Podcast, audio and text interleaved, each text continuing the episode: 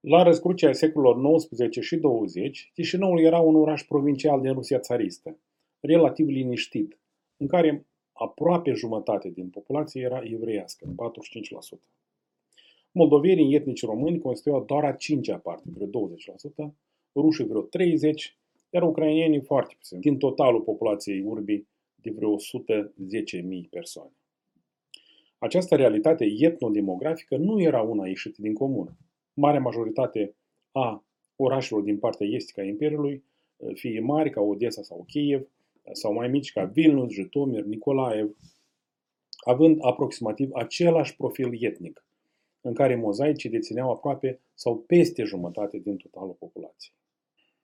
Marea majoritate a evreilor au devenit supuși ai țarului în urma celor trei împărțiri ale Poloniei de la sfârșitul secolului al optsprezecelea. La rândul său, evreii europeni locuiau în mare majoritate, în marea lor majoritate în estul și centrul Europei, întrucât state ca Anglia sau Spania, de exemplu, îi expozase în masă la o mie două sute nouăzeci și respectiv o mie patru sute nouăzeci și doi.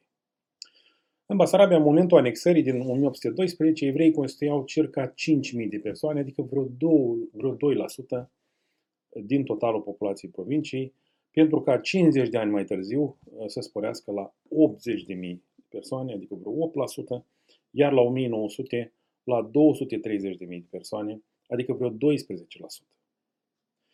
Concentrarea evreilor în orașele din periferiile vestice ale Imperiului era o consecință directă a legislației cu privire la evrei din o mie opt sute patru, prin care acestora le se permitea dreptul de ședere doar în aceste teritorii și doar în localitățile urbane, așa numită certa a sedlăstii.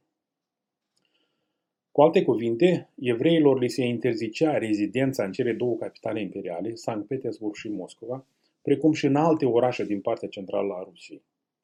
Urmașilor lui Israel li se interzicea și dreptul de proprietate asupra pământului, toate acestea ei pătrunzând și dominând anumite sectoare din spațiul rural, precum și comerțul uh, și cămătăria. În Ucraina și Polonia, dar și în Basarabia, marii proprietari funciari preferau să arendeze pământurile lor evreilor, ceea ce a avut ca urmare îndreptarea urii țăranilor cauzate de regimul dur de fiscalitate, în primul rând împotriva evreilor, nu a marilor proprietari, fie ei ruși, polonezi sau germani, de regulă, sau și etnici români moldoveni în Basarabia. Tensiunile sociale dintre neevrei și evrei s-au accentuat după anularea șerbiei în Imperiu la începutul anilor șaizeci ai secolului nouăsprezecelea. Deși impozitul în natură și corvezile au fost înlocuite cu achitarea unei sume de bani, țăranii devenind proprietari ai lotului lor de pământ, acesta trebuia achitat în rate foștilor proprietari. Despăgubirile au fost concepute și eșalonate, unele până la o mie nouă sute cincizeci chiar, în așa fel încât să nu împovăreze noi mici proprietari. Dar, de multe ori, apăsau foarte greu asupra contribuabililor. Protestele împotriva autorităților sau a marilor proprietari s-au înmulțit după o mie opt sute șaizeci și unu, iar trimiterea jandarmelor sau armatei pentru a restabili ordinea era o practică recurentă, care a culminat în o mie nouă sute cinci - o mie nouă sute șapte, anii primii Revoluției Ruse. În acest context, autoritățile imperiale au încercat să canalizeze nemulțumirile țăranilor spre evrei, folosiți pe post de țapii spășitori pentru soarta cumplită a celor care lucrau pământul, dar și a claselor urbane pauperizate. Incitarea populației împotriva evreilor era facilitată de activitățile predilecte învățășate de aceștia. Practic, fiecare țăran avea datorii de plătit nu numai în contul despăgubirii pământului primit de la moșieri, dar și față de evrei comercianți sau cămătari. Dat fiind ponderea disproporționată a evreilor în aceste activități, tensiunile sociale se împletesc cu cele de ordin religios și etnic. Inițial, ciocnirile dintre neevrei și evrei aveau, aveau un caracter redus și limitat pe cuprinsul întregului imperiu, dar la un moment dat s-au transformat în violențe de amploare, atât în spațiul urban cât și în cel rural. Momentul de cotitură în apariția pogromilor ca fenomen de masă are loc în anii o mie opt sute optzeci și unu - o mie opt sute optzeci și doi. Contextul este asasinarea țarului Alexandru al doilea la întâi martie o mie opt sute optzeci și unu de către narodniciști, care declară un război pe viață și pe moarte monarhiei rusești câțiva ani mai devreme. Evreii sunt percepuți drept animatori principali ai curentului narodnicist, ponderea lor în mișcare revoluționară fiind mult mai mare decât procentul lor din totalul populației. Dar, în acest caz, în comparație cu două decenii mai târziu, sursa pogromilor nu a fost atât incitare la violențe a guvernului țarist sau unor oficiali de rang înalt de la centru sau periferie, cât antisemitismul popular, spontan, existent în stare latentă și devenit unul proactiv, agresiv, în urma șocului produs de moartea împăratului. Un eveniment, să nu uităm, inedit și tulburător, fiind de altfel vorba de țarul eliberator, unul adorat de masele largi ale țăranilor, deoarece anulase servitutea lor seculară. Un alt factor declanșator al pogromurilor a fost starea precară a muncitorilor, în special a celor sezonieri, proveniți din rândurile țăranilor. Prin urmare, este vorba și de impactul social al modernizării, care contribuie la mobilizarea populației rurale și la adâncirea clivajelor sociale, care îngroașă prejudecățile și stereotipurile, inclusiv cele etnice.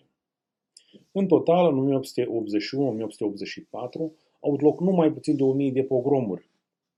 Specificul acestora, în comparație cu cele din secolele și deceniile precedente, fiind acela că s-au desfășurat atât la orașe cât și la sate, agenții răspândirii fiind muncitori sezonieri sau navetiști, originari din sate.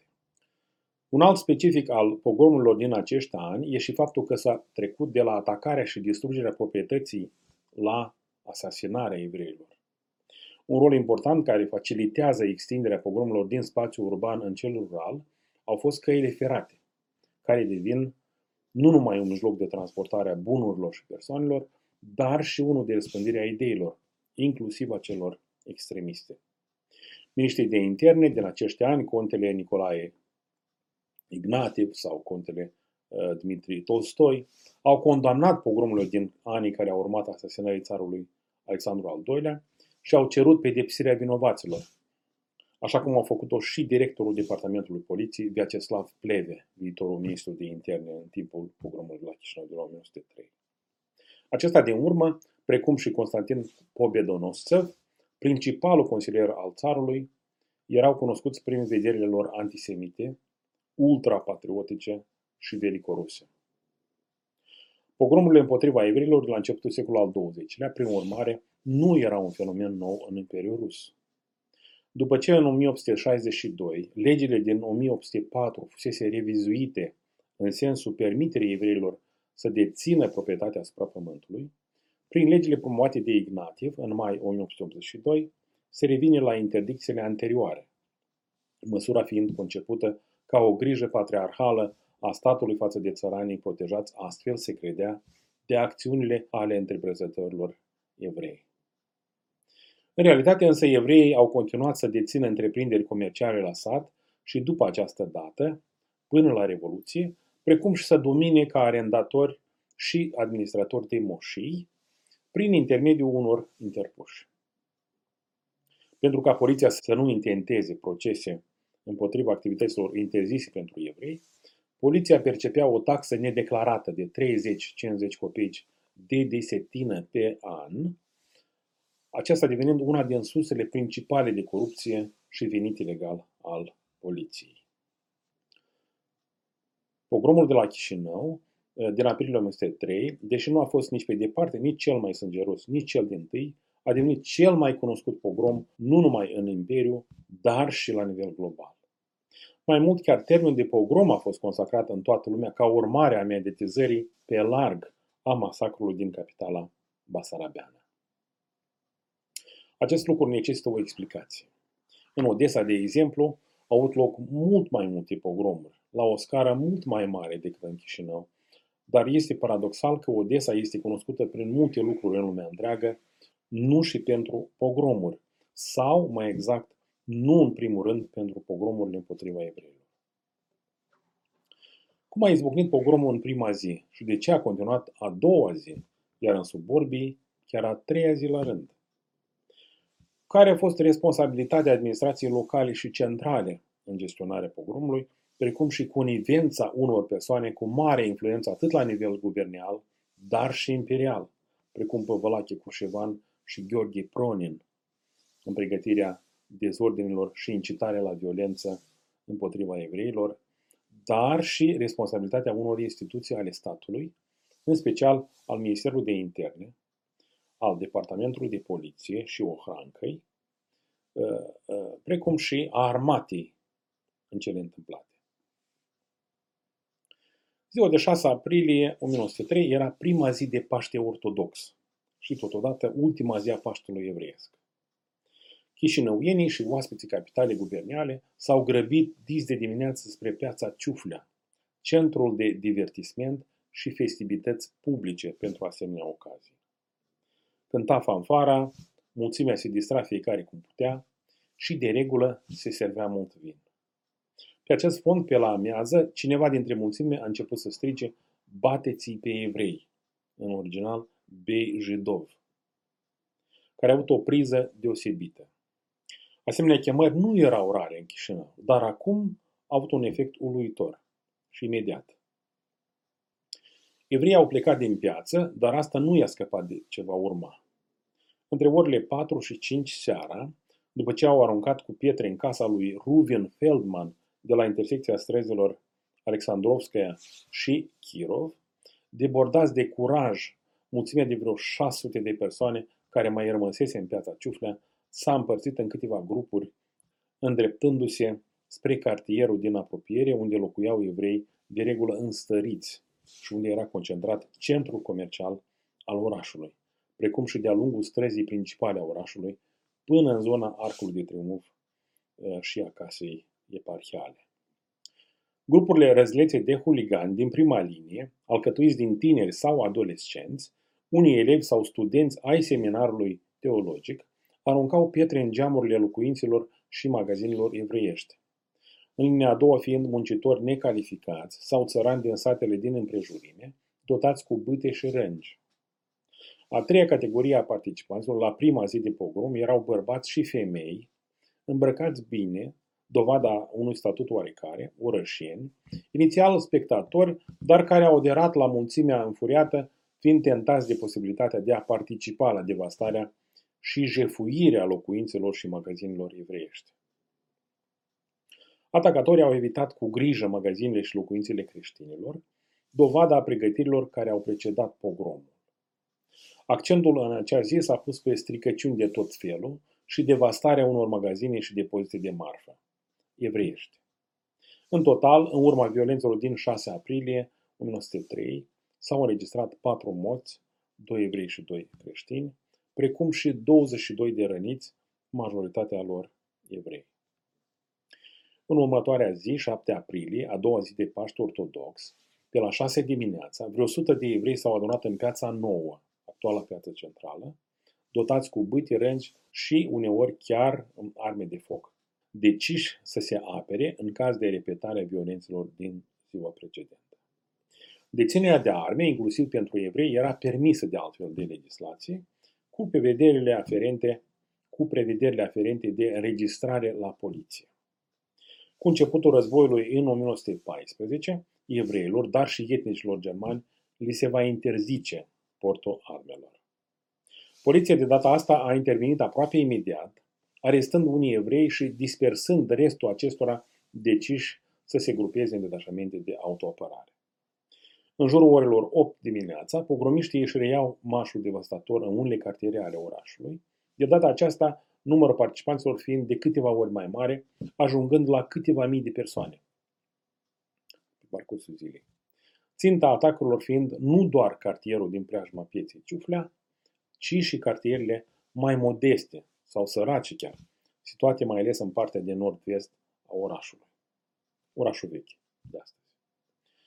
În a doua zi au căzut, victime imediat sau în scurt timp, din cauza rănilor primite, patruzeci și șapte de persoane, dintre care patruzeci și cinci evrei și doi creștini.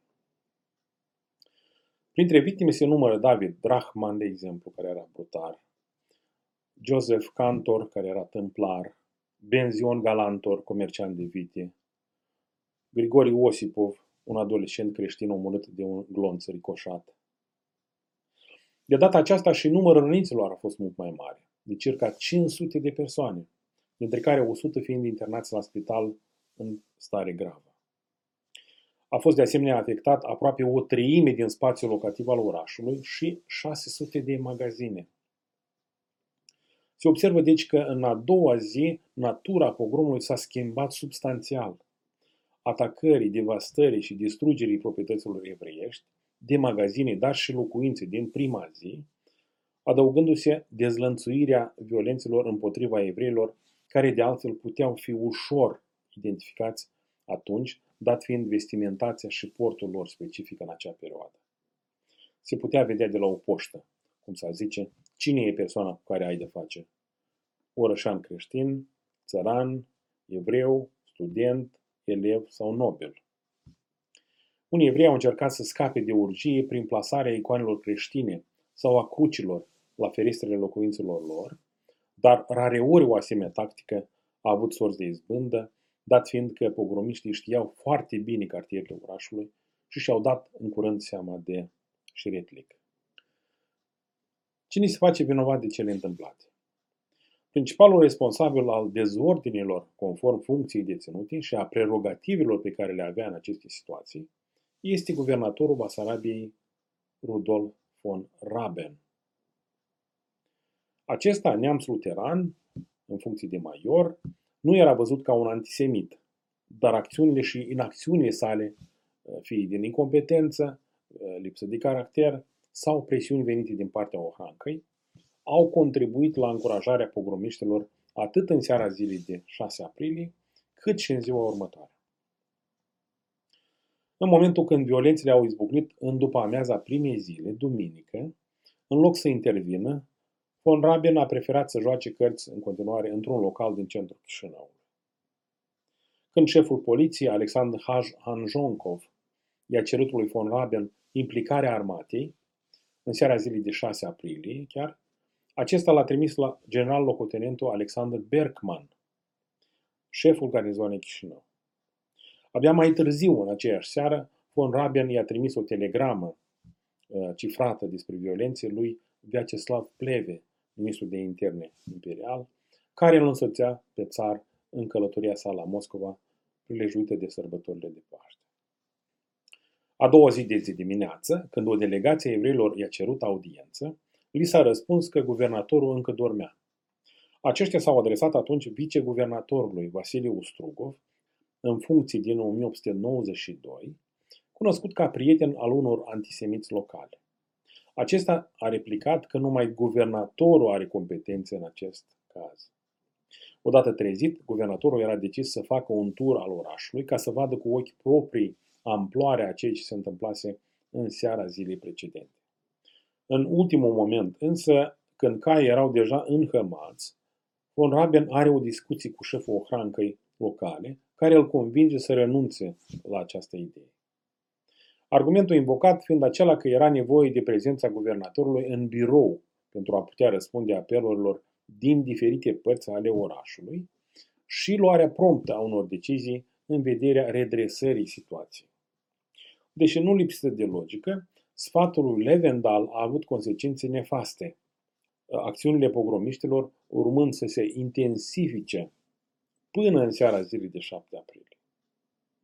Neimplicarea armatei a alimentat ideea printre rebeli potrivit căreia acțiunile lor aveau girul guvernului la Sankt Petersburg și a țarului personal. La ora unsprezece și treizeci, când violențele au împânzit deja tot orașul, von Raben s-a întâlnit cu militarii care i-au spus că vor deschide focul doar cu autorizația scrisă a guvernatorului. Acesta a ezitat însă să le satisfacă revindicarea. În scurt timp, în jurul orei treisprezece, von Raben a înțeles că acțiunile pogromiștilor riscă să destabilizeze total situația, mulțimea fiind condusă de reprezentanți ai inteligenției locale, poliția locală având la dispoziție circa două sute de polițiști, fiind depășită de situație. Guvernatorul l-a înștiințat imediat despre aceste lucruri pe Pleve, ministrul de interne, ordonându-i să se implice imediat, dând ordine armatei pentru a opri violențele. Von Raben a semnat ordinul care permitea deschiderea focului, de către armată la orele cincisprezece și treizeci și l-a mânat lui Berkman, șeful garnizoanei. La ora șaptesprezece, ordinul a ajuns la unitățile militare, iar o oră mai târziu soldații au început să impună ordinea în oraș. Deși aveau dreptul să deschidă focul, ei nu au avut nevoie de acest lucru, dat fiind că pogromiștii au înțeles clar care e noua conjunctură, încetând imediat predilegile și crimele, în momentul în care apare armata pe străzi. Implicarea armatei a trimis un semnal rebelilor care au înțeles că zvonurile cu privire la sprijinul guvernului și a țarului au fost exagerate sau că nu mai corespundeau realității. În urma intervenției prompte a armatei, la ora douăzeci, ordinea în perimetrul orașului fusese restabilită. În suburbii, unde încă nu fusese dislocate trupe, violențele au continuat și a treia zi de Paște, pe opt aprilie, până la amiază. Șeful poliției locale, Alexandru Hanjonkov, Hanjonkov a fost un alt complice, fie din incompetență sau neglijență, la cele întâmplate în zilele de șase-șapte aprilie la Chișinău. El avea informații suficiente despre pregătirea violențelor, poliția confiscând în ajun zeci de foi volante prin care se anunța că Paștele Ortodox va fi unul special, pentru că țarul ar fi permis maltratarea evreilor trei zile la rând. La ora treisprezece, duminică, prima zi a pogromului, Hanjonkov a vizitat piața Ciuflea, tocmai în momentul când dezordinile se începuse cerând încetarea acestora, dar mulțimea nu i-a atras o prea mare atenție. Se pare că nu se bucura de mare autoritate în rândul orășenilor sau s-a înțeles că nu e neapărat serios ceea ce spune. Abia a doua oară, între șaisprezece și șaptesprezece, când a fost mai categoric față de mulțime, erau vreo șase sute de persoane, rebelii s-au împrăștiat. Dar nu au plecat fiecare pe la casele lor, ci s-au împărțit în grupuri de câteva zeci de persoane, invadând cartierul comercial din apropiere cu prăvăliile cele mai scumpe, unde se aflau și locuințele unora dintre cei mai bogați evrei din Chișinău. E adevărat, el este primul care cere intervenția armatei chiar în seara zilei de șase aprilie, dar guvernatorul l-a trimis la șeful garnizoanei, care i-a spus la rândul său că va interveni doar prin ordinul guvernatorului. A doua zi, pe șapte aprilie, circa uh, o sută de evrei, după cum s-a menționat mai sus, s-au adunat în piața nouă, fiind determinați să se apere. Hanjonkov nu a ezitat însă data aceasta, împrăștiind mulțimea uh, imediat. Cei drept, în dimineața zilei de opt aprilie, au oprit la bariera Sculeni și câteva zeci de țărani din preajmă, care veneau la Chișinău să participe la bătaia evreilor sancționat, credeau ei, chiar de țară. Acum însă conjunctura se schimbase în mod clar, armata primind ordine categoric să nu admită violențe în oraș. Cel mai suspect personaj din structurile puterii locale, care a jucat un rol în această istorie, este șeful Ohrancăi de la Chișinău, baronul Lavrentii Nikolaevici Levendal. Ohranca, poliția politică țaristă, era o structură relativ nouă, care nu funcționa ca o instituție bine închegată și structurată, nu acoperea întreg imperiul, nici măcar partea europeană, activitatea acesteia fiind extinsă la anumite regiuni, de regulă mari orașe, în dependență de necesități. Prima secție fusese deschisă la Sankt Petersburg în o mie opt sute șaizeci și șase, numită oficial Odelenie po Ohraneniu Pariatka i Spakoystva v Staliță, subordonată primarului capitalei imperiale.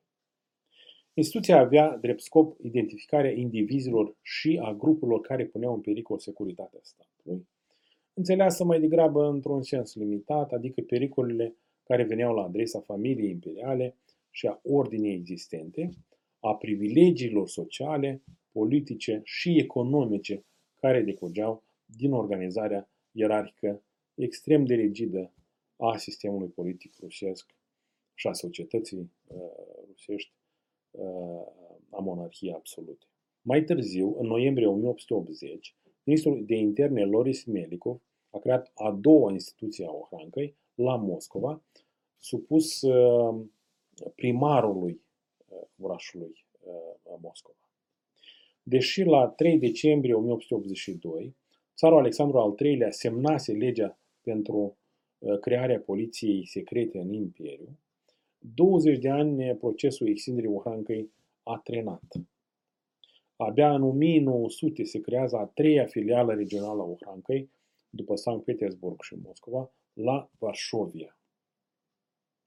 În august-octombrie o mie nouă sute doi au fost deschise secții ale Ohranului de Lene la Vilno, Ekaterinoslav, Kazan, Kiev, Odessa, Saratov, Tiflis, Harkov, Perm, Simferopol și Nijni Novgorod. Ceva mai târziu și la Chișinău. Într-o circulară trimisă șefilor direcțiilor guberniale de jandarmi, Alexandr Lopuhin, șeful departamentului de poliție, explica necesitatea acestei măsuri de răspândirea pe larg a cercurilor social-democrate în ultimii ani, care ținteau, prin propaganda lor, muncitori și tineretul de la orașe, dar și țărani, ceea ce în mod special a îngrijorat uh, regimul țarist. Ministrul de interne Pleve, la rândul său, explica șefilor locali ai Ohrancăi, într-un regulament din doisprezece august o mie nouă sute doi, că prerogativele lor constau în racolarea agenților secreți, coordonarea activității acestora, precum și selectarea și instruirea agenților de supraveghere. Anume, în acest context este trimis la Chișinău Lavrentii Nikolaevici Levendal, în decembrie o mie nouă sute doi.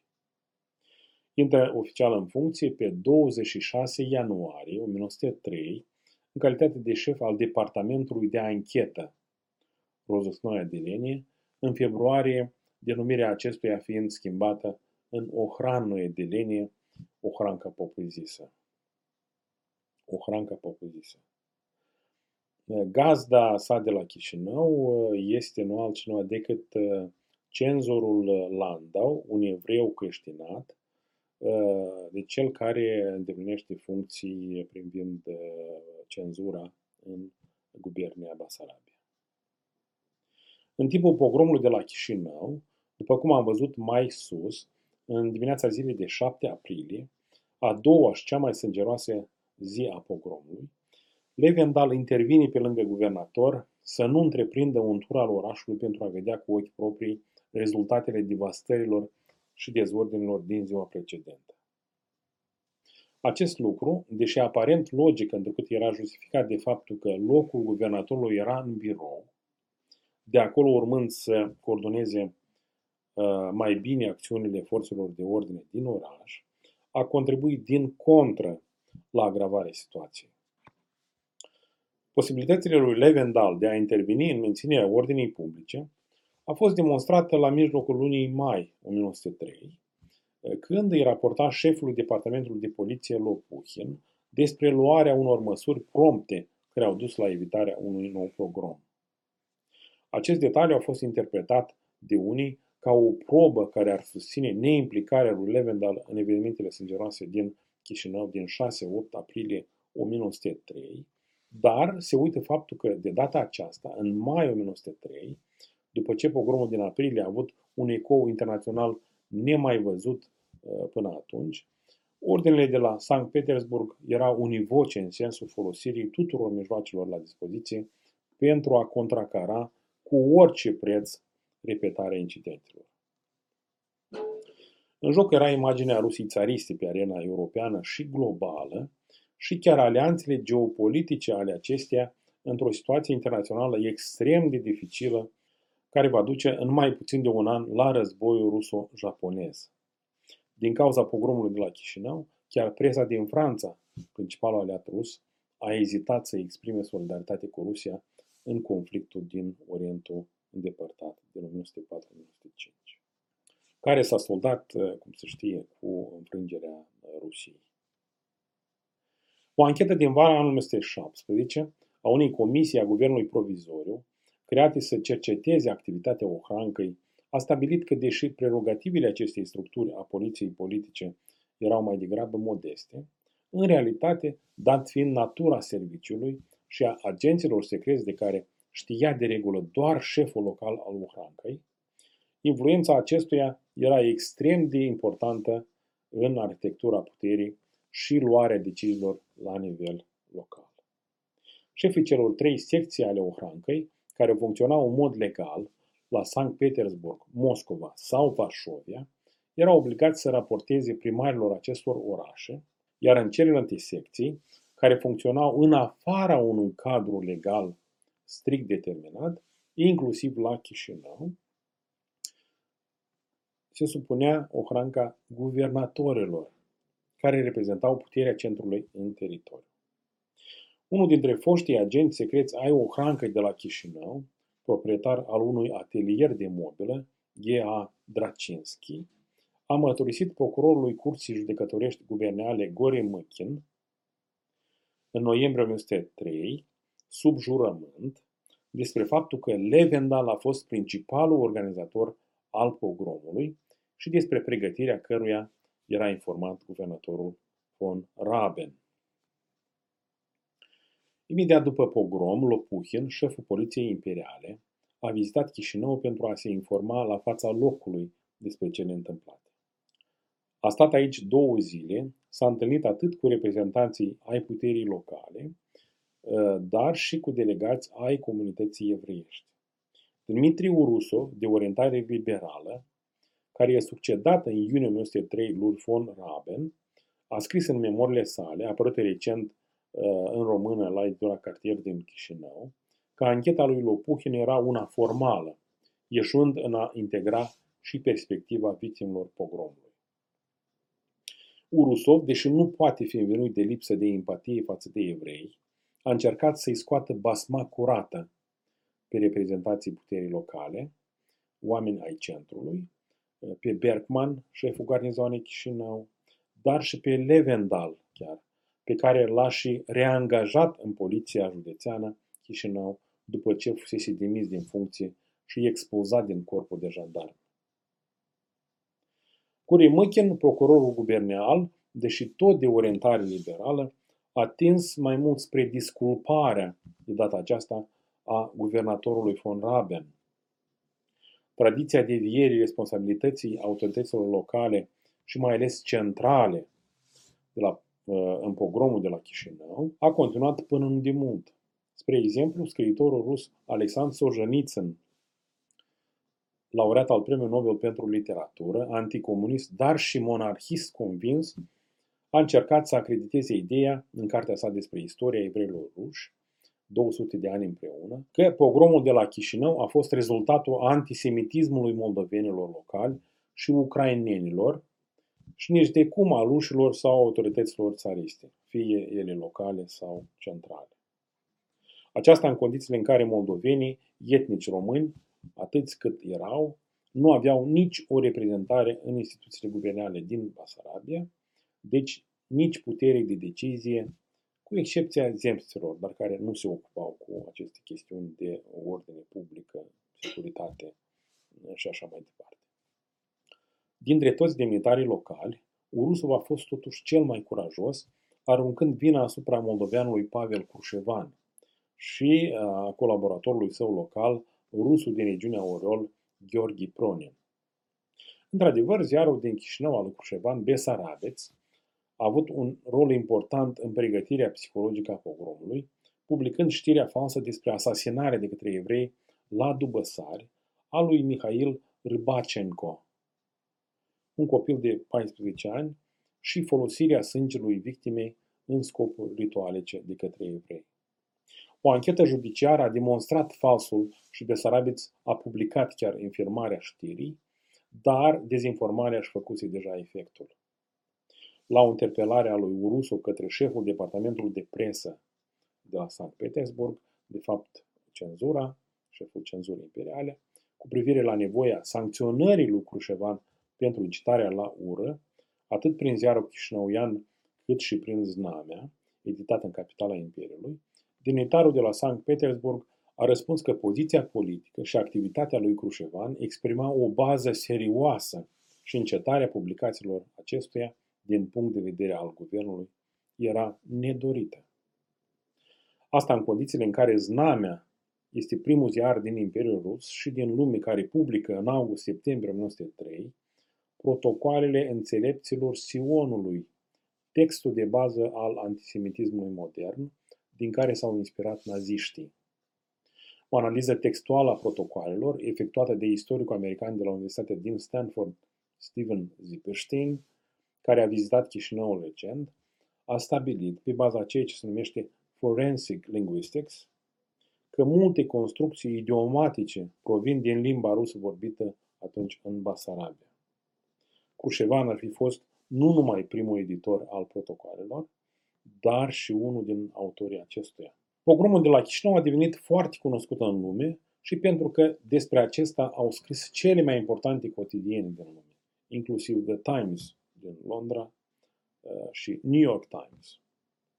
Printre cei care au relatat de la fața locului imediat după pogrom se numără Michael David, un jurnalist și naționalist irlandez.